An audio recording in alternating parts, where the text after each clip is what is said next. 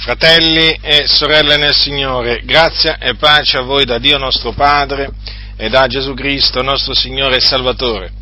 Vogliate aprire la vostra Bibbia al capitolo 4 della seconda epistola di Paolo a Timoteo. Seconda epistola di Paolo, apostolo a Timoteo, al capitolo 4. Questa è la sua seconda epistola a Timoteo, epistola che Paolo scrisse prima di morire. Era in carcere a motivo dell'Evangelo a Roma e lo avevano abbandonato tutti a Paolo, tutti i credenti. Infatti gli aveva detto poco prima: tutti quelli che sono in Asia mi hanno abbandonato, fra i quali Figello ed Ermogene. Poi anche gli dirà verso la fine: nella mia prima difesa nessuno si è trovato al mio fianco, ma tutti mi hanno abbandonato. Non sia loro imputato. Quando naturalmente lui dice tutti, parla di tutti i credenti, ma il Signore non lo aveva abbandonato a Paolo. Infatti lui ebbe a dire: ma il Signore è stato meco e m'ha fortificato affinché il Vangelo fosse per mezzo mio pienamente proclamato a tutti, e tutti i gentili l'udissero. Peraltro è giusto anche ricordare che è vero che tutti lo avevano abbandonato, però c'era anche stato qualcuno che si era ricordato dell'apostolo Paolo, e questo qualcuno si chiamava Onesiforo, che è bene appunto ricordare, perché sono quei credenti che non sono famosi, sono quei credenti che dietro le quinte, come si suol dire, fanno tanto del bene ai santi.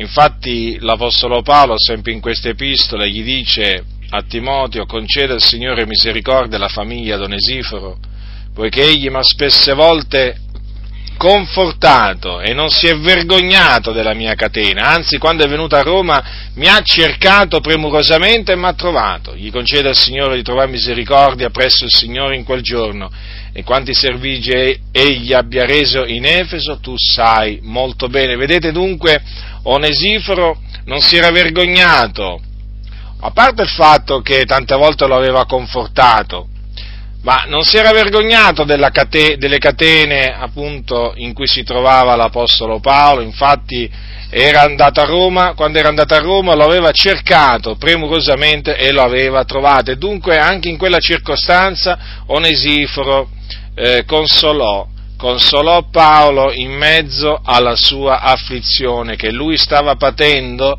a motivo di Cristo. L'Apostolo Paolo soffrì molto a motivo di Cristo, a motivo dell'Evangelo, e uno di coloro appunto che gli fu di conforto fu Onesiforo. E ancora oggi ci sono fratelli come Onesiforo che quando veramente uno è afflitto, quando uno è abbattuto, il Signore appunto si usa di costoro per farti avere la consolazione, una consolazione potente in mezzo alle afflizioni che si patiscono a motivo di Cristo. E dunque l'Apostolo Paolo scrisse questa epistola mentre era in carcere e la sua morte era vicina, e quindi scrisse diverse cose al suo diletto figliuolo Timoteo. Lo chiamava suo diletto figliolo, infatti dice all'inizio della sua seconda epistola: mio diletto figliolo, perché era stato Paolo a generarlo in Cristo Gesù mediante l'Evangelo. E gli scrisse tante cose, e io voglio soffermarmi su queste parole che appunto troviamo al capitolo 4 di questa epistola. Dal versetto 6 leggerò queste parole e mi soffermerò su di esse. Quanto a me, io sto per essere offerto a mo' di libazione e il tempo della mia dipartenza è giunto. Io ho combattuto il buon combattimento, ho finito la corsa, ho serbato la fede, del rimanente mi è riservata la corona di giustizia che il Signore, il giusto giudice, mi assegnerà in quel giorno, e non solo a me, ma anche a tutti quelli che avranno amato la sua apparizione. Dunque Paolo era consapevole che l'ora della sua morte si avvicinava, era vicina, e dunque scrisse queste parole a Timoteo. Si capisce appunto da queste parole che la sua morte, la sua dipartenza era vicina. E cosa gli dice? Io sto per essere offerto a mo' di libazione. Ora, per comprendere che cos'è la libazione bisogna andare nella legge di Mosè, dove il Signore aveva prescritto di fare delle libazioni sui sacrifici. Ascoltate che cosa dice la Bibbia, capitolo 15 dei Numeri, leggerò alcuni versetti dal versetto 1. Poi l'Eterno parlò a Mosè dicendo: parla ai figlioli di Israele e di loro, quando sarete entrati nel paese che dovrete abitare e che io vi do, e offrirete all'Eterno un sacrificio fatto mediante il fuoco, olocausto, sacrificio, per adempimento d'un voto, come offerta volontaria nelle vostre feste solenni, per fare un profumo soave all'Eterno. Col vostro grosso o minuto bestiame, colui che presenterà la sua offerta all'Eterno offrirà come oblazione 1/10 d'efa di fior di farina stemperata col quarto di un hin d'olio, e farai una libazione d'un quarto di hin di vino, con l'olocausto o il sacrificio per ogni agnello. Se per un montone offrirai come oblazione 2/10 d'efa di fior di farina stemperata col terzo di un hin d'olio, e farai una libazione di 1/3 di vino come offerta di odor soave all'Eterno. Se offri un giovenco come olocausto e come sacrificio per adempimento di un voto o come sacrificio d'azione di grazie all'Eterno, si offrirà col giovenco come oblazione 3/10 d'efa di fior di farina stemperata con la metà di un hin d'olio, e farai una libazione di 1/2 hin di vino, è un sacrificio fatto mediante il fuoco di soave odore all'Eterno. Dunque, vedete che il Signore era il Signore che aveva prescritto la libazione, che vedete che consisteva appunto in una quantità di vino che doveva essere versata sui vari sacrifici. Naturalmente fu Dio a stabilire questo, e tutto questo doveva essere fatto affinché il sacrificio che veniva offerto fosse di odor soave all'Eterno e quindi fosse gradito al Signore. Ora Paolo, vedete, paragona la sua morte a un offrire se stesso a mo' di libazione, quindi in maniera simile a una libazione, appunto perché la libazione veniva versata sul sacrificio. E difatti l'Apostolo Paolo spiega su quale sacrificio lui appunto avrebbe offerto se stesso a mo' di libazione, ed era il sacrificio della fede dei santi. Infatti in un'altra sua epistola, precisamente nell'epistola ai santi di Filippi, ascoltate che cosa lui ebbe a dire. Badate che anche qui, quando lui scrisse ai Filippesi, si trovava in prigione. Allora al capitolo 2 di Filippesi, al versetto 18, leggiamo quanto segue: e se anche io debba essere offerto a mo' di libazione sul sacrificio e sul servigio della vostra fede, io ne gioisco e me ne rallegro con tutti voi, e nello stesso modo gioitene anche voi e rallegratevene meco. Dunque vedete come l'Apostolo Paolo era disposto a offrire se stesso, a mo' di libazione sul sacrificio e sul servizio della fede dei santi. E questa era una manifestazione del grande affetto, del grande amore che l'Apostolo Paolo nutriva verso i santi. Vedete dunque quale misura di affetto, quale misura di amore l'Apostolo Paolo aveva verso i santi. Un amore quindi che è da imitare, un amore pronto a dare la propria vita per i santi, sul sacrificio e sul servizio della loro fede. Dunque Paolo, dopo avere detto queste parole, dice: «E il tempo della mia dipartenza è giunto». Vedete come lo ha chiamato il tempo della sua dipartenza, appunto perché la morte di un santo, la morte di un vero credente in Cristo Gesù non è altro che una dipartenza dal corpo, una dipartita dal corpo per andare con il Signore. E difatti anche l'Apostolo Pietro, quando scrisse la sua seconda epistola, parlò della sua morte in termini della sua prossima morte, perché anche lì lui scrisse in un momento in cui, che era vicino alla sua morte, anche lui parlò della sua morte in termini di dipartenza. Infatti ascoltate che cosa disse al capitolo 1 della sua seconda epistola, dal versetto 12: «Perciò avrò cura di ricordarvi del continuo queste cose, benché le conosciate e siate stabiliti nella verità che vi è stata recata. E stimo cosa giusta, finché io sono in questa tenda, di risvegliarvi ricordandovele, perché so che presto dovrò lasciare questa mia tenda, come il Signore nostro Gesù Cristo me lo ha dichiarato.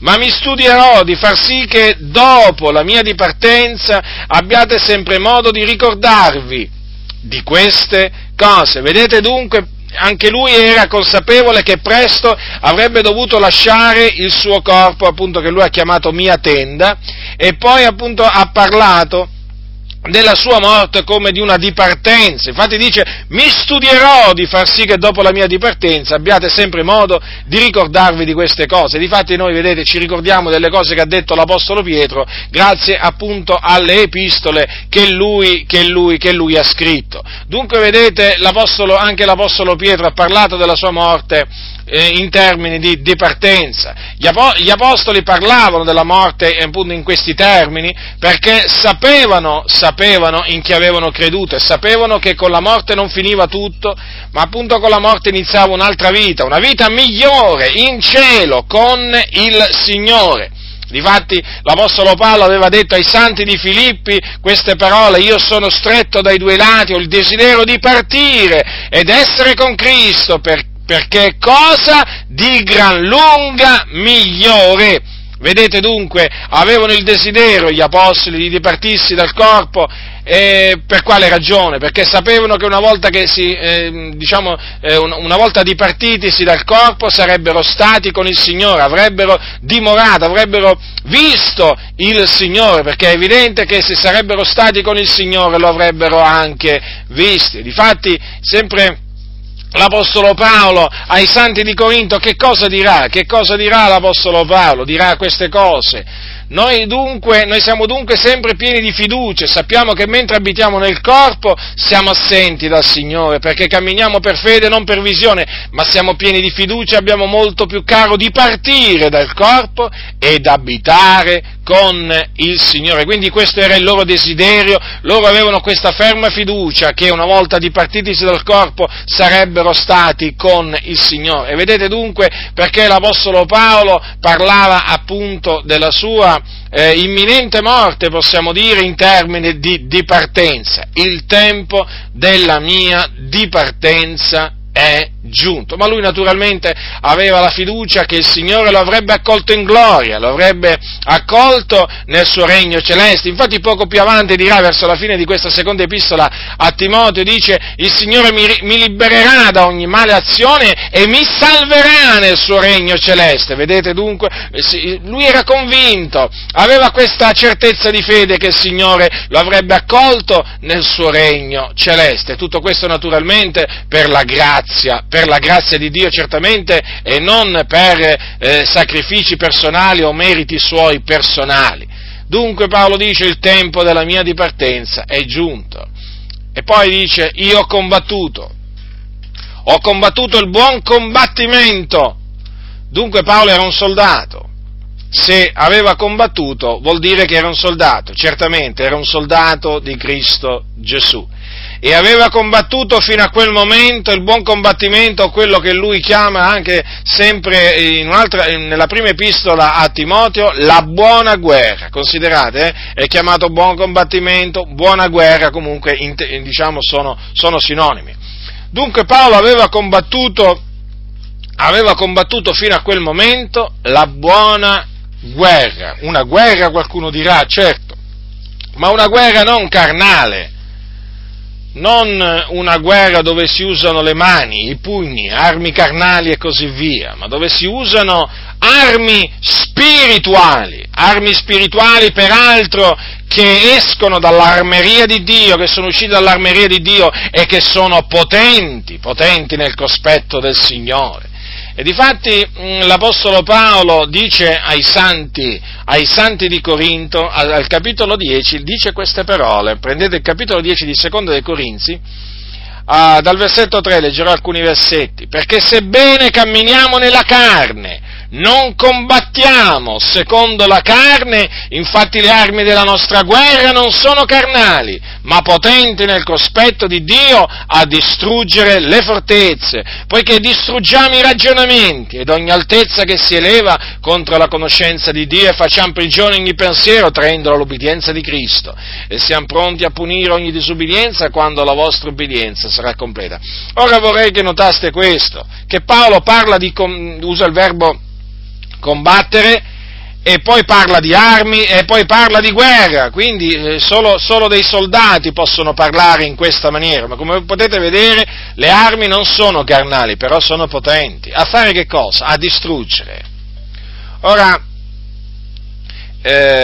in una guerra certamente ci si difende, però in una guerra anche si attacca. E qui naturalmente quando si parla di distruzione si parla di attacco.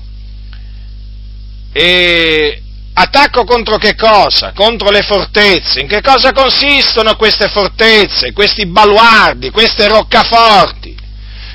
Sono costituiti da ragionamenti, da altezze che si elevano contro la conoscenza di Dio. Quindi sono ragionamenti vani, perversi, storti.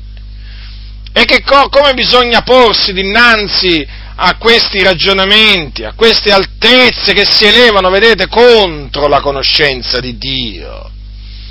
Come bisogna porsi nei confronti di queste cose? Bisogna distruggerli. Vedete cosa diceva Paolo? Distruggiamo i ragionamenti. Ora, in che maniera si distruggono questi ragionamenti? Mediante la parola di Dio, che è la spada dello Spirito. Ora considerate che questi ragionamenti, queste altezze, non sono altro che false dottrine, non sono altro che insegnamenti perversi, non sono altro che cose che non si devono insegnare, cose che portano distruzione, sviamento nella vita della Chiesa. Ed ecco in che maniera si ponevano gli apostoli nei confronti di queste cose, le distruggevano. E queste cose, voglio ricordarvi, sono prodotte dal diavolo, perché il diavolo è bugiardo e padre della menzogna. Lui produce menzogne in abbondanza. Le false dottrine procedono dal diavolo. Ecco perché nei confronti delle false dottrine bisogna essere spietati. Non verso coloro che diffondono le false dottrine, attenzione, non dobbiamo essere spietati verso le persone, ma verso l'errore, verso i vani ragionamenti, verso le eresie, dobbiamo essere spietati, non avere nessuna pietà, dobbiamo appunto distruggerli. Come quando il Signore ordinò al popolo di Israele di distruggere le statue e gli idoli. Ecco, noi dobbiamo avere lo stesso sentimento verso appunto i ragionamenti ed ogni altezza che si elevano contro la conoscenza di Dio. E questo naturalmente perché appunto il fatto che queste cose procedono dal diavolo questa cosa ci ricorda che il nostro combattimento non è contro carne e sangue. È evidente questo. Alcuni pensano quando noi confutiamo che stiamo combattendo contro carne e sangue. Non è vero assolutamente. Noi siamo consapevoli che non stiamo combattendo contro Caio, Tizio, Sempronio che diffonde le menzogne. Noi quando confutiamo, perché naturalmente la distruzione delle false dottrine, naturalmente affinché avvenga bisogna che ci sia una confutazione, noi naturalmente ci rendiamo conto di stare ingaggiando un combattimento contro i principati, le potestà. Certo, contro nemici spirituali, perché il combattimento nostro è contro di loro. Infatti dice l'Apostolo, il combattimento nostro non è contro carne e sangue, ma contro i principati, contro le potestà, contro i dominatori di questo mondo di tenebre, contro le forze spirituali della malvagità che sono nei luoghi celesti. E dunque il nostro combattimento è contro il diavolo, ma siccome che il diavolo è il seduttore di tutto il mondo, e siccome che è il serpente antico che seduce talvolta anche dei credenti, allora è evidente che noi lo affrontiamo in questa maniera, confutando le sue menzogne, affinché i credenti escano dal laccio del diavolo, affinché i credenti rigettino le menzogne a cui hanno dato retta, i vani ragionamenti che hanno accettato, escano da quel laccio e ritrovino la libertà che è in Cristo Gesù. Sento spesso, ma voi combattete contro altri fratelli. Non è assolutamente così, lo ribadisco, lo voglio ribadire con forza questo, perché noi non distruggiamo i fratelli, noi non distruggiamo la Chiesa, non siamo stati chiamati a fare questo, e guai a noi se ci permettessimo, se ci proponessimo di distruggere i fratelli, di distruggere la Chiesa. No, noi distruggiamo altre cose, non persone, noi distruggiamo i ragionamenti vani, appunto, che delle persone, tengono, delle false dottrine che delle persone insegnano, e in questa maniera siamo consapevoli di ingaggiare un combattimento duro contro il diavolo, e il diavolo lo sa perfettamente questo, e difatti è per questo che lui naturalmente reagisce con veemenza, non può rimanere inerme, non può rimanere indifferente a questo attacco, a questa distruzione delle sue roccaforti, appunto, che lui fa elevare in mezzo alla Chiesa. Non rimane indifferente. E allora, dato che è l'accusatore dei fratelli, dato che lui è il calunniatore, è evidente che una delle sue armi, e noi lo sappiamo bene, che è la calunnia, è un'arma del diavolo, non è un'arma in possesso dei credenti, no, i credenti hanno la verità, e invece il diavolo combatte con la menzogna. E dunque che cosa fa il diavolo? Rivolta tutta la realtà, praticamente cerca di fare passare coloro che procacciano il bene della Chiesa come appunto coloro che la vogliono distruggere. Comprendete? E coloro invece che ingannano la Chiesa li fa passare come dei benefattori, come delle persone per bene, che non vanno toccate, non vanno riprese. Per quale ragione? Per quale ragione? Affinché la menzogna continui a perdurare in mezzo alla Chiesa, affinché le menzogne continuino a portare le loro nefaste conseguenze in mezzo alla Chiesa. Ma siccome che noi non ignoriamo le macchinazioni del diavolo, allora noi abbiamo deciso appunto di affrontarlo appunto come va affrontando, distruggendo i ragionamenti ad ogni altezza che si elevano contro la conoscenza di Dio. Quindi distruggendo le fortezze che lui, con la sua astuzia, è riuscito a costruire nella Chiesa. Ecco dunque che cade da sé l'accusa, appunto, che noi cerchiamo, la distruzione della Chiesa. La distruzione della Chiesa la cercano gli impostori, la cercano i falsi dottori, la cercano i falsi ministri dell'Evangelo, i cattivi operai, chiamateli come si possono chiamare in svariate maniere, nemici della croce e così via, ma certamente non coloro che distruggono i vani ragionamenti, non, certamente la distruzione della Chiesa non la cercano coloro che combattono il diavolo distruggendo le menzogne che il diavolo ha introdotto e diffonde in mezzo alla Chiesa. Dico questo perché oramai una delle accuse più comuni, purtroppo, false accuse che ci vengono lanciate è quella, appunto, voi distruggete le chiese, o altrimenti dicono voi siete di scandalo. Ecco, nel momento in cui si confutano, diciamo, le menzogne del diavolo, perché qui bisogna parlare in questi termini, allora ecco che tu sei di scandalo ai più deboli nella fede. Tranquilli, non è così. Disse Gesù, ogni pianta che il Padre mio celeste non ha piantata sarà sradicata. Tranquilli che le piante che il Signore ha piantato non saranno sradicate. Tranquilli. Io prima di convertirmi ho saputo di scandali in mezzo alla Chiesa, ho visto cose storte, però grazie al Signore alla fine il Signore mi ha salvato ugualmente. Vi posso dire che anche dopo che mi sono convertito non è che ho finito di vedere e di sentire cose storte, ma il Signore mi ha reso fermo.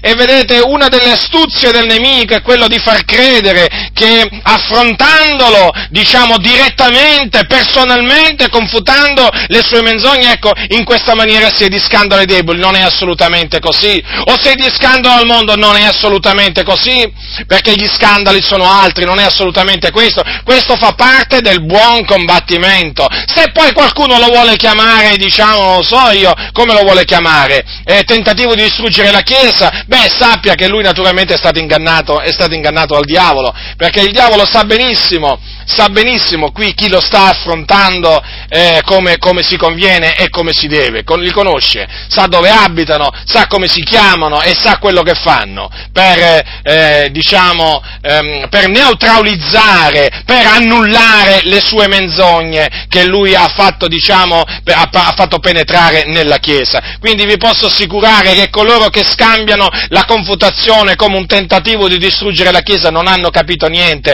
e sono veramente loro stessi caduti, veramente vittima di un inganno satanico. Molti credenti ancora non hanno capito che è proprio quando si distruggono i ragionamenti ed ogni altezza che si eleva contro la conoscenza di Dio che il nemico veramente si scatena, si infuria.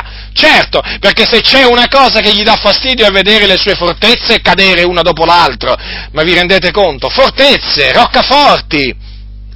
Le roccaforti sono le roccaforti del nemico, che lui naturalmente nel vederle distrutte, come pensate che possa reagire? Con furia. E quindi, dato che il calunniatore naturalmente comincia a spargere calunnie contro coloro che sono dati a questa opera di distruzione, ma anche naturalmente nello stesso tempo opera benefica a favore della Chiesa dell'Iddio vivente. E dunque l'Apostolo Paolo aveva combattuto il buon combattimento fino a quel momento, e badate bene che l'Apostolo Paolo esortò anche Timoteo a fare lo stesso, quindi a combattere il buon combattimento, e naturalmente anche lo esortò a sopportare le sofferenze come un buon soldato di Cristo Gesù, perché come vi ho detto è chiaro che il nemico non rimane indifferente a tutto ciò e allora si scatena. È una delle maniere in cui appunto contrattacca è tramite la calunnia, e la calunnia, sapete,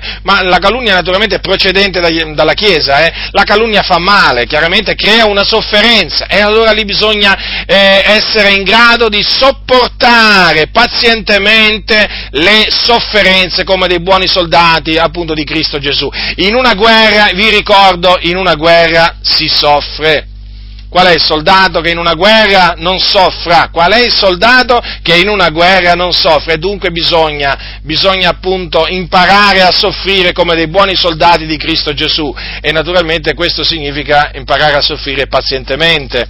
Ora, vedete, vi stavo dicendo appunto che la distruzione dei ragionamenti, delle altezze che si elevano contro la conoscenza di Dio fa parte appunto del combattimento, ma c'è un'altra cosa, che fa parte di questo combattimento. Vedete, in una guerra coloro che appunto sono andati in guerra lo sanno bene.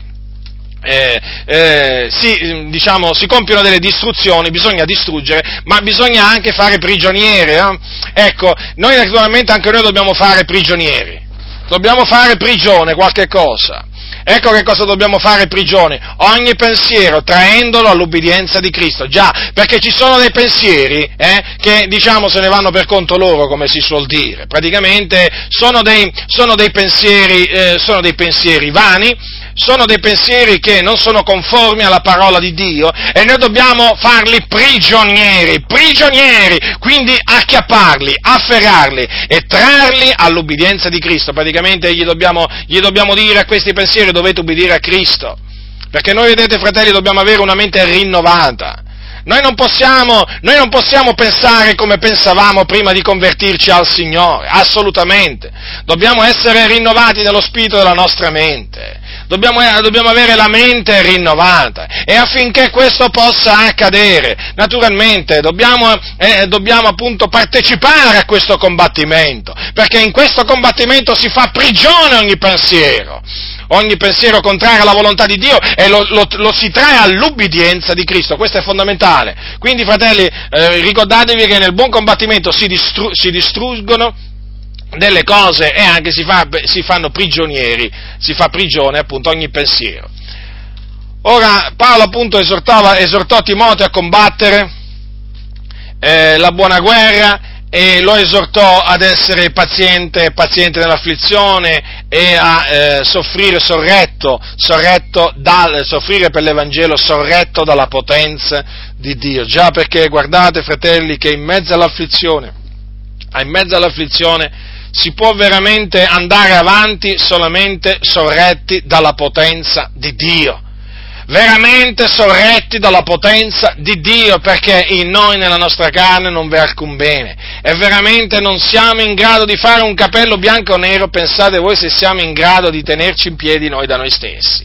Abbiamo veramente bisogno della potenza di Dio per rimanere saldi in mezzo alle sofferenze che si patiscono in mezzo alla buona guerra. Quindi piena fiducia, fratelli, nel Signore, nella potenza di Dio. Essa, come ci ha sostenuto fino a questo momento, ci sosterrà fino alla fine. In mezzo a questa guerra, che è una buona guerra, considerate, non è una guerra inutile, non è una cattiva guerra, ma è una buona guerra, perché è chiamato il buon combattimento.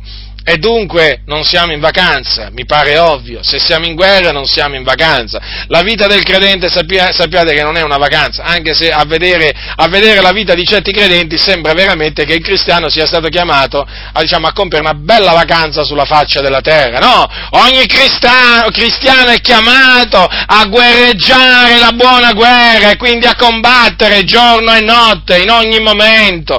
Io mi rattristo nel vedere tanti credenti che prendono la vita nuova in Cristo come se fosse una vacanza. Non c'è combattimento, si vanno a divertire, sono come quelli del mondo, ragionano come quelli del mondo, proprio sono veramente svagati, sbadati, indifferenti a tante cose. E chiaramente il nemico ha gioco, diciamo, a facile gioco di queste persone, perché appunto non sono indaffarati nel buon combattimento. Alcuni pensano che per buon combattimento, ma che cosa intendono alcuni per buon combattimento? Alcuni pensano pregare. Certamente pregare fa parte, diciamo, nel combattimento si prega, certo che si prega. Un soldato di Cristo Gesù volete che non prega? Certo che in mezzo alla guerra deve pregare, ma non si limita a pregare, vedete? Il grave errore oggi di molti pastori è quello di far credere che si combatte il buon combattimento solo pregando.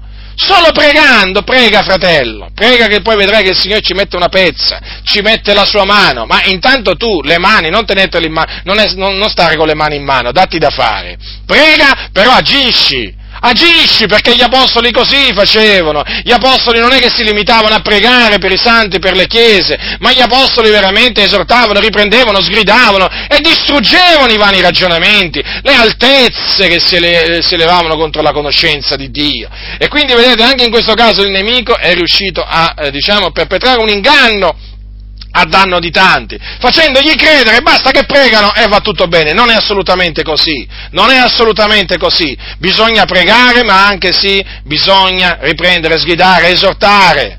È come se bisogna farlo, altrimenti Paolo non l'avrebbe detto a Timoteo, altrimenti Paolo si sarebbe limitato a dire al suo diletto figliolo Timoteo, che era un uomo di Dio, prega, prega, prega. Invece no, non gli ha detto solamente di pregare, gli ha detto di predicare la parola, insistere a tempo e fuori di tempo, riprendere, sgridare, esortare con grande pazienza e sempre istruendo. Questo gli ha detto, questo gli ha detto. Oggi invece alcuni pensano, appunto, bisogna solo pregare, e difatti è per questo appunto che le comunità si trovano in questo stato, appunto, in questo stato miserabile, perché in questa confusione dottrinale, perché qui ognuno veramente si ritiene libero di insegnare le cose più strane, le cose più perverse, tanto alla fine sa che tutti staranno zitti, nessuno ardirà confutarlo, e al massimo si limiterà a pregare per lui. Ecco come vanno le cose, ecco come sono andate le cose per decenni anche qui in Italia. Badate, anche qui in Italia, perché anche nelle altre parti del mondo non vi pensate che la situazione sia diversa.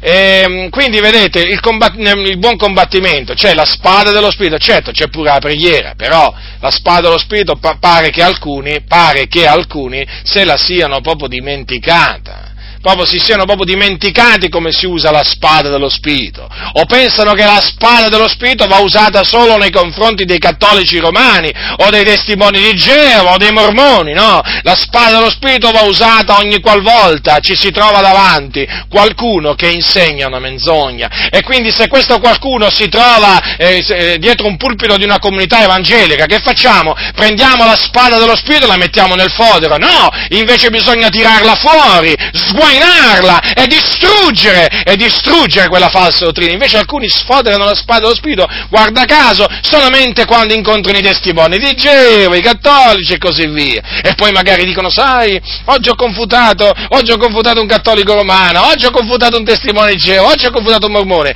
Oh, ma qui gli evangelici non li confuta nessuno, ma qui i presbiteriani non li confuta nessuno, i riformati, quelli della Chiesa dei Fratelli, ma qui veramente quelli della Parola della Grazia non li confuta nessuno, e quelli dell'Assemblea di Dio, nessuno. Chiesa Apostolica in Italia, no, nessuno. Sembra veramente che nell'ambiente evangelico non ci sia niente e nessuno da confutare. Veramente sembra veramente, ma io veramente tante volte mi dico, ma dove vivono questi credenti? Ma in quale mondo vivono? Ma in quale regno vivono? Si sono creati veramente un mondo tutto loro, un regno tutto loro. Perché qui veramente gli impostori scorazzano da tutte le parti. Le false dottrine veramente sono diventate come un oceano, E qui sembra veramente invece che nessuno si deve azzardare, nessuno le vede, o se le vedono nessuno si deve azzardare ad affrontarle. No, la spada dello Spirito è fatta appunto per distruggere non solo le menzogne dei cattolici romani e dei testimoni di Geova, ma anche le menzogne che vengono insegnate nell'ambiente evangelico. Guardate, io vorrei dire soprattutto queste, perché appunto ci riguardano da vicino. Ci riguardano proprio, è una cosa molto, diciamo che ci riguarda molto da vicino la cosa. E invece, vedete, il diavolo cos'è riuscito a fare con la sua astuzia? A far credere che invece le false dottrine in mezzo alla Chiesa non vanno toccate, vanno lasciate là, poi ci penserà il Signore, magari quando ritornerà a prenderle e a spazzarle via. E tirano fuori, no, la parabola del grano e della zizzania. Ma che c'entra la parabola del grano e della zizzania? Con le false dottrine, che cosa c'entra? Che cosa c'entra la zizzania con la falsa dottrina? Ma me lo volete dire? Le false dottrine vanno confutate, vanno distrutte e si possono distruggere le false dottrine senza fare danno alcuno alla verità. Già, si può fare questo. Poi quando il Signore tornerà, certamente a lui che cosa farà il Signore? Ma lo dice il Signore che cosa farà? Farà questo. Dice così, che il Signore manderà i suoi angeli che raccoglieranno dal suo regno tutti gli scandali e tutti gli operatori di iniquità, li getteranno nella fornace del fuoco. Certo, perché quelli sono la zizzania, comprendete? Però, voglio dire, non c'è scritto da nessuna parte che le false dottrine vanno lasciate là tranquille. O che vanno lasciato tranquilli coloro che diffondono le false dottrine.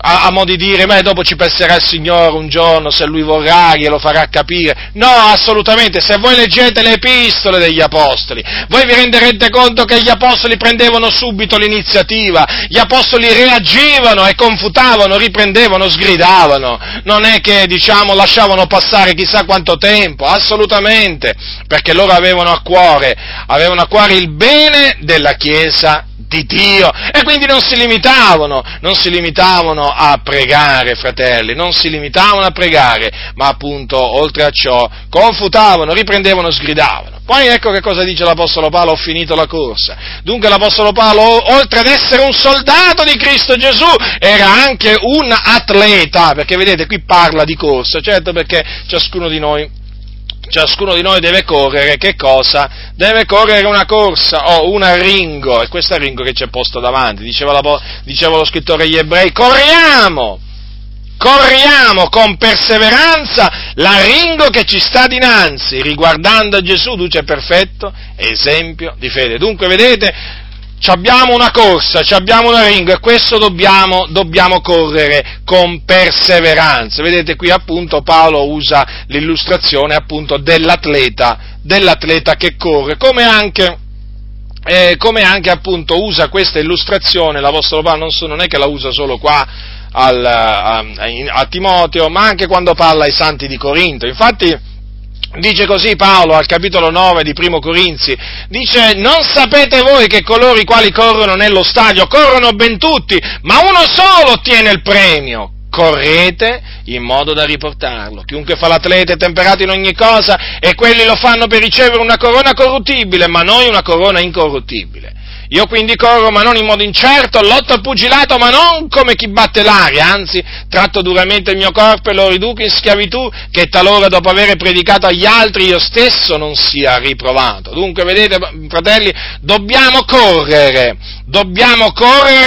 per ottenere il premio della superna vocazione che è in Cristo Gesù, che c'è posto dinanzi, e per ottenere questo premio dobbiamo correre non in modo incerto, ma in una maniera ben stabilita, innanzitutto, se non in modo incerto, naturalmente in modo certo, e quindi con convinzione, e poi, badate bene, essendo temperati in ogni cosa, perché appunto gli atleti possono correre e naturalmente ottenere il premio solamente se sono temperati, ma se non sono temperati vi posso assicurare che un atleta che non è temperato non raggiunge traguardi, non raggiunge traguardi importanti, perché appunto si dà alla dissolutezza, è disordinato e quindi non può assolutamente riportare il premio.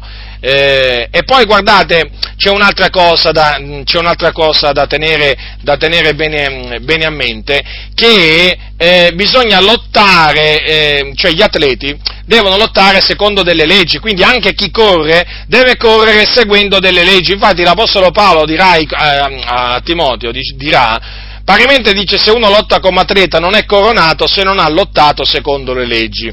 Ora, ogni competizione sportiva ha delle leggi, dei regolamenti, e anche la corsa, che poi non importa, diciamo, che tipo di corsa sia, ha delle leggi, ha un regolamento, no? Voi sapete appunto le varie competizioni sportive di corsa hanno dei regolamenti, e per ottenere il premio bisogna seguire il regolamento. Non è che uno può sentirsi libero di infrangere quel regolamento, tanto lotterà lo stesso il premio, assolutamente, perché in tal caso sarà squalificato. Dunque dobbiamo stare molto attenti, fratelli, perché ci sono delle leggi in questa corsa, delle leggi stabilite da Dio, e noi, guardate, non otterremo il premio se non seguiamo queste leggi. Il regno di Dio non è la giungla, io lo ribadisco questo, dove ognuno fa quello che vuole o dove vige la legge del più forte. Nel regno di Dio vige la legge di Cristo. Ora, e questa legge di Cristo è fatta di comandamenti ben precisi, che bisogna osservare, appunto perché sono comandamenti, non sono consigli. Allora, cosa dice l'Apostolo Paolo? Se uno lotta come atleta non è coronato se non ha lottato secondo le leggi. Dunque, badiamo bene a vivere la nostra vita cristiana, la nostra nuova vita in Cristo, ubbidendo alle leggi stabilite da Cristo Gesù, perché qui non sono ammesse altre leggi. Non è che qualcuno può pensare di correre l'arringo che ci sta dinanzi seguendo le sue proprie leggi, o praticamente facendo quello che gli pare, no? Bisogna seguire le leggi di Cristo, perché altrimenti si viene squalificati. Come nella competizione, nelle competizioni sportive vengono squalificati quelli che infrangono il regolamento, è così anche in questa corsa verranno squalificati quelli che non si attengono alle leggi, perché hanno deciso di lottare, facendosi un regolamento tutto loro. Ci sono dei credenti che pensano di poter vivere seguendo un codice tutto loro, non il codice stabilito da Dio, ma un codice tutto loro. E questo non significa correre l'arringo seguendo le leggi stabilite dal Signore, o lottare seguendo lottare come atleti seguendo le leggi del Signore. Assolutamente, questo significa fare di testa propria, essere dei ribelli. Quindi massima attenzione, fratelli, quello che è scritto va osservato, perché noi dobbiamo correre in maniera da riportare poi il premio, e quindi questo può avvenire solamente se ci atterremo alle leggi del nostro Signore e Salvatore Cristo Gesù. Vedete cosa diceva l'Apostolo Paolo? Tratto duramente il mio corpo, lo riduco in schiavitù, che talora dopo aver predicato agli altri io stesso non sia riprovato. Considerate a quali rinunzie l'Apostolo Paolo sottoponeva il suo corpo. E questo al fine di non rimanere, al fine di non essere poi lui stesso trovato riprovato quanto alla fede. Dunque è molto importante, fratelli, attenersi alle leggi di Cristo e quindi essere temperati in ogni cosa. Guai ai disordinati, guai ai dissoluti, guai ai ribelli, a quelli appunto veramente che pensano di poter vivere come vogliono loro, e invece di pensare di vivere come vuole il Signore, no, loro pensano di vivere come vogliono loro. Così non va. E dunque vedete, poi l'Apostolo dice: osservata la fede.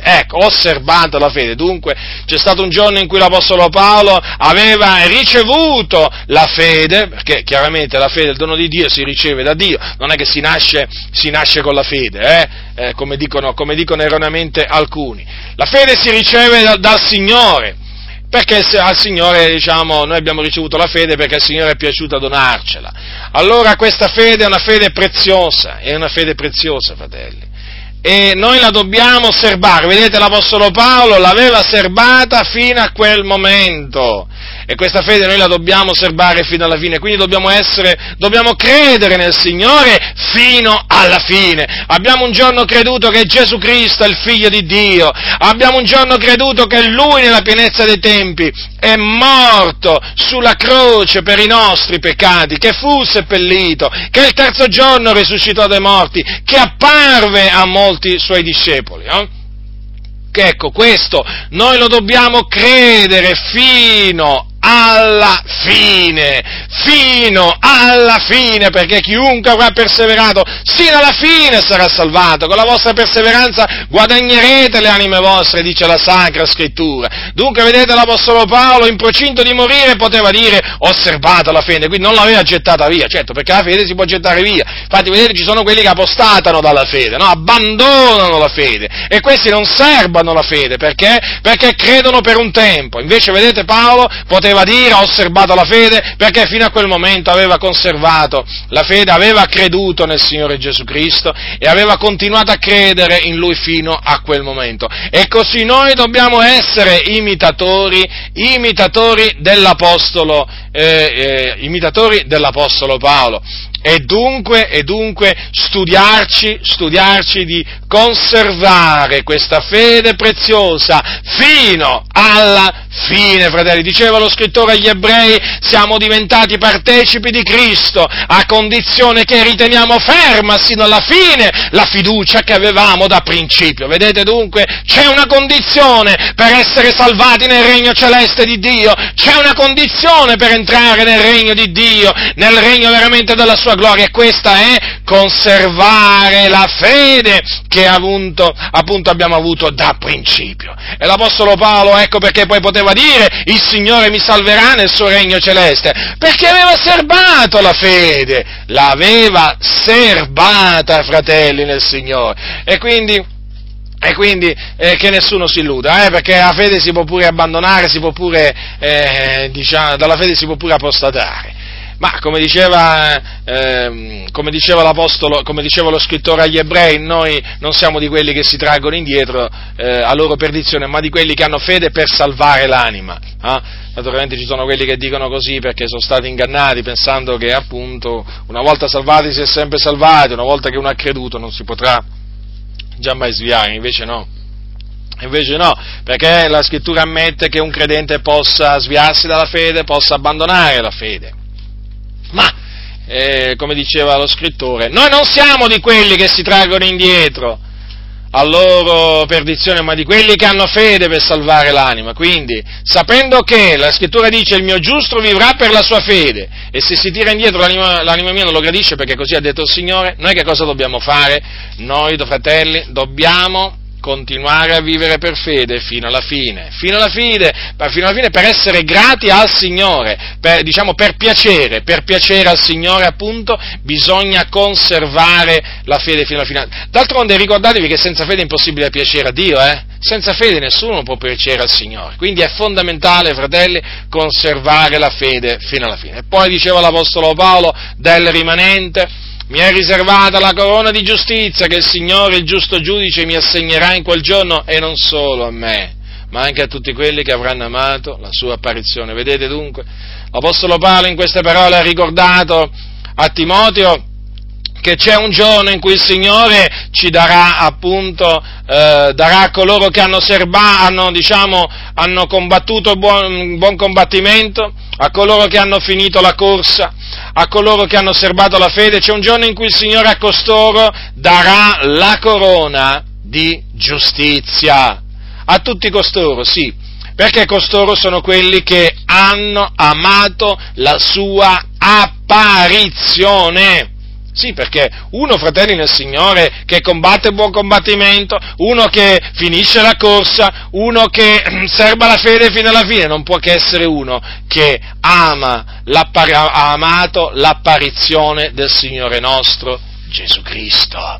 E quando il Signore apparirà, che cosa succederà? Lo dice Paolo a Timoteo, ai Santi di Tessalonica, nella sua seconda epistola, dice così: quando il Signore Gesù apparirà dal cielo con gli angeli della sua potenza, in un fuoco fiammeggiante, per far vendetta di coloro che non conoscono il Dio e di coloro che non obbediscono al Vangelo del nostro Signore Gesù, i quali saranno puniti di eterna distruzione, respinti dalla presenza del Signore, dalla gloria della sua potenza, quando verrà per essere in quel giorno glorificato nei suoi santi, ammirato in tutti quelli che hanno creduto, e in voi pure, poiché avete creduto alla nostra testimonianza dinanzi a voi. Dunque vedete, quando il Signore Gesù apparirà con gli angeli della sua potenza, in un fuoco fiammeggiante, che cosa farà? Farà vendetta di tutti quelli che non conoscono il Dio e di coloro che non obbediscono al Vangelo del nostro Signore Gesù. E già, perché il nostro Signore è un vendicatore.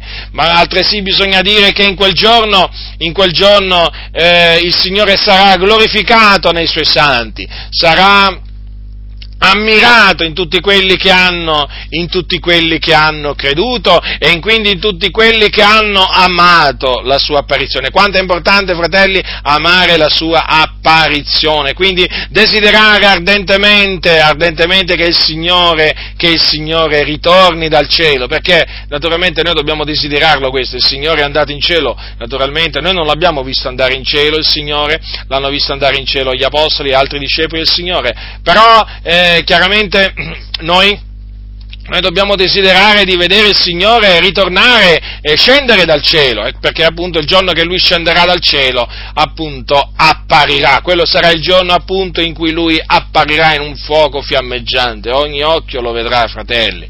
Manderà i Suoi angeli con gran suon di tromba a radunare i Suoi eletti dall'un capo all'altro dei cieli, fratelli. Verrà sulle nuvole del cielo. Quello è un grande giorno, è il grande e glorioso giorno del Signore.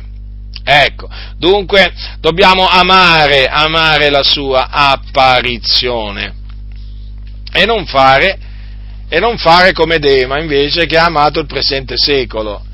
Perché? Perché poco dopo Paolo dice a Timoteo: studiati di venire tosto da me, perché Dema, avendo amato il presente secolo, mi ha lasciato e se n'è andato a Tessalonica. Avete notato? Non è mica un caso, sapete, che Paolo, dopo aver parlato di quelli che avranno amato la sua apparizione, ecco che parla di Dema, cita Dema, un suo collaboratore. Che cosa aveva fatto Dema?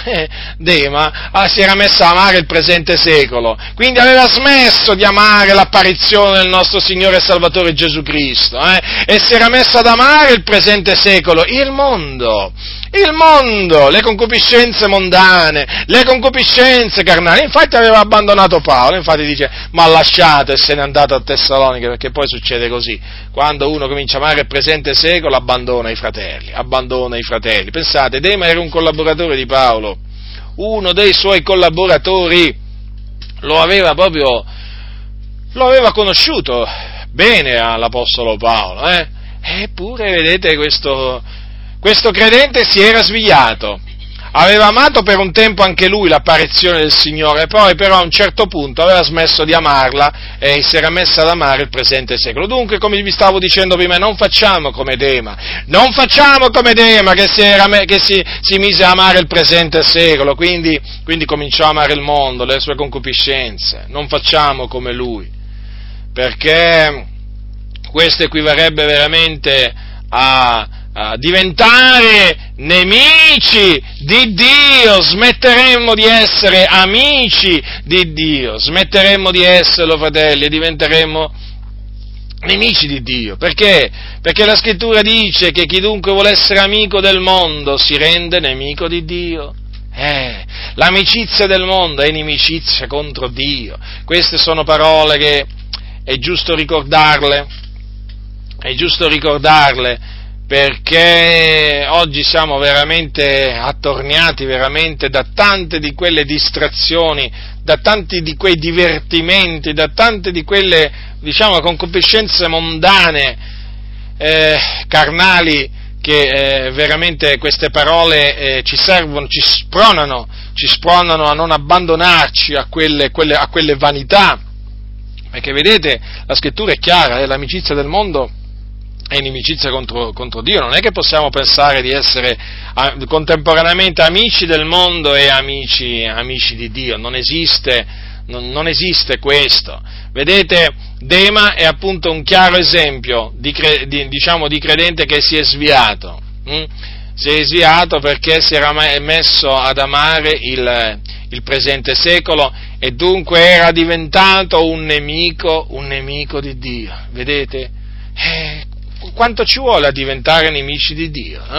Cioè, vedete, tante volte si pensa solo a che cosa, cosa basta fare per diventare amici di Dio, Giustamente bisogna dirlo questo, perché per diventare amici di Dio bisogna ravvedersi e credere nel Signore Gesù Cristo. Noi, quando naturalmente predichiamo l'Evangelo ai peccatori che sono nemici di Dio, che cosa gli diciamo? Ravvedetevi e credete nel Signore Gesù Cristo. A qual fine? Al fine appunto di essere giustificati e quindi riconciliati con Dio, e quindi al fine di diventare amici di Dio. Quanto ci vuole? Ci vuole poco, diciamo, usiamo questa espressione, però guardate che ci vuole altrettanto poco per diventare nemici di Dio.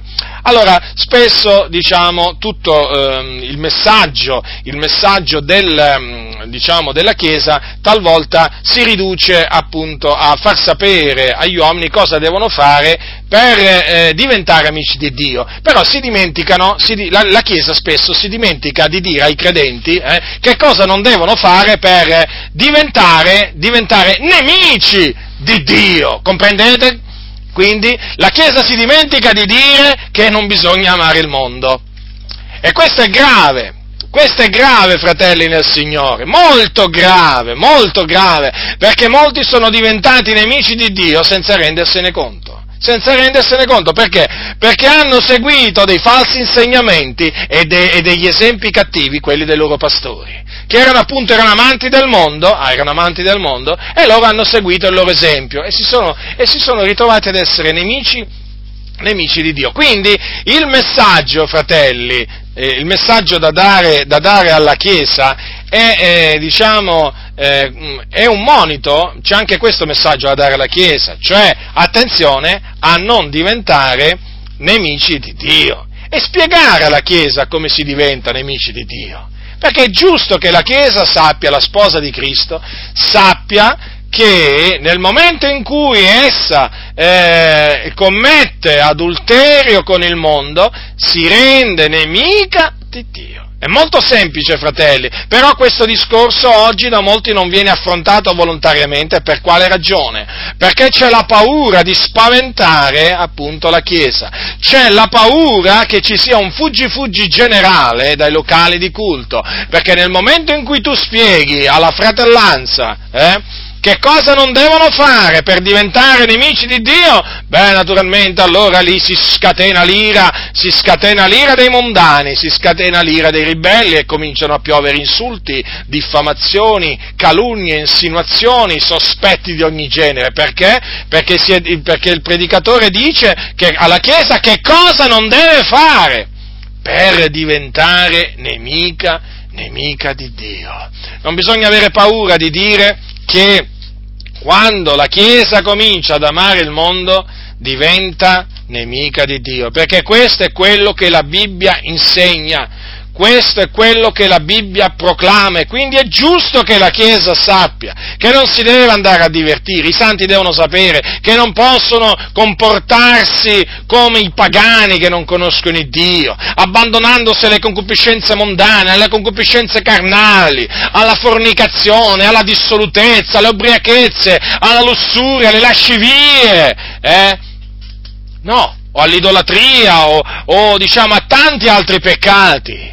La Chiesa, i santi non si devono abbandonare alla frode, alla menzogna, a fare torti di ogni genere. I santi non devono abbandonarsi a queste cose, perché se si abbandonano a queste cose diventano nemici di Dio. Se cominciano ad amare la superbia della vita, se cominciano andare dietro la concupiscenza degli occhi, la concupiscenza della carne, diventano nemici di Dio. E questo bisogna dirlo, affinché nessuno si illuda. Ma molti non vogliono dirlo, perché appunto vi stavo dicendo hanno paura di essere abbandonati. Ma guardate che Gesù mica aveva paura di essere abbandonato dai suoi discepoli, sapete? Non aveva mica questa paura. Un giorno considerate voi che ci furono molti dei suoi discepoli che lo abbandonarono, no? Si tirarono indietro. Ascoltate che cosa c'è scritto. Dice così: onde molti dei suoi discepoli, udite che l'ebbero, dissero: questo parlare è duro, chi lo può ascoltare? Ma Gesù, conoscendo in se stesso che i suoi discepoli mormoravano di ciò, disse loro: questo vi scandalizza, e che sarebbe se vedeste il Figlio dell'uomo scendere dove era prima? Poi, più avanti, dice così: da allora molti dei suoi discepoli si ritrassero indietro e non andavano più con lui. Perciò Gesù disse ai dodici: non ve ne volete andare anche voi? Ma vi rendete conto che domanda fece Gesù ai suoi discepoli? Gli disse: ma ve ne volete andare pure voi? Cioè, voglio dire, Gesù era disposto a rimanere col Padre suo, perché naturalmente il Padre suo non lo abbandonava, perché lui faceva le cose che erano gradite al Padre suo, ma Gesù era disposto a rimanere da solo, per amore della verità. Lui non cercava il consenso umano, A lui non interessava come reagivano gli scribi e i farisei quando appunto insegnava. Lui predicava, lui insegnava quello che l'Iddio e Padre suo gli aveva ordinato di dire. Poi chi aveva orecchi da udire, udiva. E naturalmente coloro che volevano rimanere con lui ci rimanevano. Comprendete dunque? Ci sono invece oggi molti che hanno paura di essere abbandonati, di essere lasciati, a motivo del Vangelo, a motivo della sana dottrina. Questi sono codardi, questi sono dei conigli, questi non sono dei leoni, questi sono dei conigli, cioè sono dei paurosi, cioè veramente è sconcertante vedere pastori paurosi, ma è una piaga, i pastori paurosi sono veramente una delle peggiori piaghe che affliggono la Chiesa di Dio. Un pastore pauroso che ha paura di parlare al gregge, di avvertirlo, ma vi rendete conto? Ma che pastore è? Un pastore che non avverte le pecore dai pericoli che corrono, ma che pastore è? Quindi i conduttori, i predicatori devono avvertire la Chiesa, devono esortare la Chiesa ad amare l'apparizione del Signore e devono pure esortarla a non amare il presente secolo. Perché? Perché se si metteranno ad amare il presente secolo non vedranno la corona di giustizia che il Signore ha promesso a coloro che lo amano, perché naturalmente se uno comincia a amare il mondo non ama più il Signore, e la corona è stata promessa a coloro che amano il Signore, non a coloro che amano il mondo. Quindi, come diceva l'Apostolo Paolo, non amate il mondo né le cose che sono nel mondo. Se uno ama il mondo, l'amor del Padre non è in lui, perché tutto quello che è nel mondo, la concupiscenza della carne, la concupiscenza degli occhi e la superbia della vita, non è dal Padre ma è dal mondo. E il mondo passa via con la sua concupiscenza, ma chi fa la volontà di Dio dimora in eterno. Dunque, prendiamo queste ultime parole dell'Apostolo Paolo a Timoteo come appunto una sorta di confessione diciamo di fede fatta dal nostro caro fratello Paolo da Tarso prima di dipartirsi dal Signore. E fratelli, imitiamo questo nostro fratello, imitiamo questo fedele servo del Signore, imitiamo questo uomo di Dio che ha dato la sua vita per la fratellanza. Un uomo veramente d'esempio, un uomo d'esempio. Guardate che quando parliamo dell'Apostolo Paolo parliamo di un uomo sì che aveva i suoi difetti, ci mancherebbe altro, d'altronde lui stesso disse non già che io sia giunto alla perfezione, però era un uomo santo, era un uomo giusto. Una volta parlavo con qualcuno e mi rimase impressa questa, gli parlavo dell'Apostolo Paolo io, naturalmente era un argomento diciamo in cui dovevo citare per forza di cosa l'Apostolo Paolo, e questo mi dice: e chi è l'Apostolo Paolo? L'Apostolo Paolo è un peccatore. Come gli ho detto, l'Apostolo Paolo è un peccatore? Ma cosa stai dicendo? E questo pensa di essere un credente. Cosa stai dicendo? Gli ho detto, cosa stai dicendo? L'Apostolo Paolo, un peccatore. Ma come? Allora era perduto l'Apostolo Paolo se era un peccatore, ma l'Apostolo Paolo era un giusto, era un santo, era un uomo di Dio. E dovetti ammonire persino questa persona. Quindi vedete, l'Apostolo Paolo ci ha lasciato un esempio, e imitiamo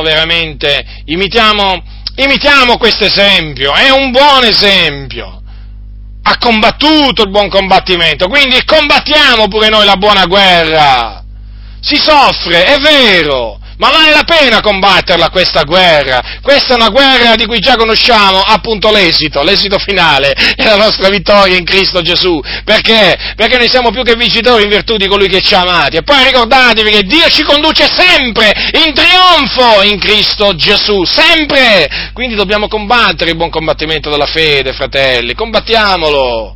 Lo so, si viene feriti, si soffre, però questa è una guerra che vale la pena combattere. Ma vi rendete conto che ci sono alcuni in mezzo alla religione musulmana, no? Che sono dati alla jihad, no? Chiamata la jihad islamica, no? Ed è la loro guerra praticamente, la loro guerra santa, la chiamano la loro guerra santa. ma veramente, se c'è una guerra che non è santa è proprio quella, no? Voglio dire, la guerra santa è quella che combattiamo noi, non è la loro. Costoro, guardate, sono pronti pure a morire, a sacrificarsi proprio facendosi saltare in aria, ammazzando le persone, ma vi rendete conto? Ammazzando e facendosi ammazzare. Considerate voi queste persone, che cosa sono disposte a fare in ubbidienza appunto alle loro leggi diaboliche, naturalmente, a questa loro tesi, che poi peraltro è quella che combattendo gli infedeli poi ci si acquista un posto in paradiso. Pensate voi il diavolo che cosa è riuscito appunto a far credere a queste persone. Ora, considerate per un momento queste persone cosa sono disposte a fare per difendere l'Islam, no? Loro dicono per difendere l'Islam, per diffondere l'Islam nel mondo. Sono disposti a farsi ammazzare, anche ammazzarsi, ma vi rendete conto? Questi sono accecati proprio dal principe di questo mondo. Allora io dico, fratelli, noi che abbiamo la verità, noi che conosciamo la verità, la Scrittura ci dice qual è il nostro compito? Noi dobbiamo combattere il buon combattimento, quindi combattiamolo, non facendo alcun caso della nostra vita, fratelli. La nostra vita è nelle mani del Signore, la nostra vita appartiene al Signore, che Egli faccia di noi quello che vorrà, ma la nostra vita, se gli appartiene veramente, noi dobbiamo essere disposti a morire per l'Evangelo, a morire per i fratelli, perché questo è il volere di Dio. Poi Paolo aveva finito la corsa, quindi aveva corso l'arringo e poi vedete, l'aveva finita questa corsa, e anche noi continuiamo a correre, ancora non abbiamo finito la corsa noi, però noi continuiamo a correre, fratelli, lottando secondo le leggi, corriamo in modo da riportare il premio, fratelli, nel Signore, corriamo fino alla fine della corsa, fratelli, perché sì, si può iniziare la corsa, però si può anche non finirla la corsa, Noi l'abbiamo iniziata per la grazia di Dio, ecco, studiamoci appunto di finire pure questa corsa. E poi, osservata la fede, e perciò, fratelli, serviamo anche noi la fede, conserviamola e naturalmente difendiamola e lottiamo strenuamente per la fede, che è stata una volta per sempre tramandata ai santi. E allora naturalmente potremo dire in quel giorno, come l'Apostolo Paolo, del rimanente. Già, del rimanente mi è riservata la corona di giustizia che il Signore, il giusto giudice, mi assegnerà in quel giorno, e non solo a me, ma anche a tutti quelli che avranno amato la sua apparizione. La grazia del Signore nostro Gesù Cristo sia con tutti coloro che lo amano con purità incorrotta. Amen.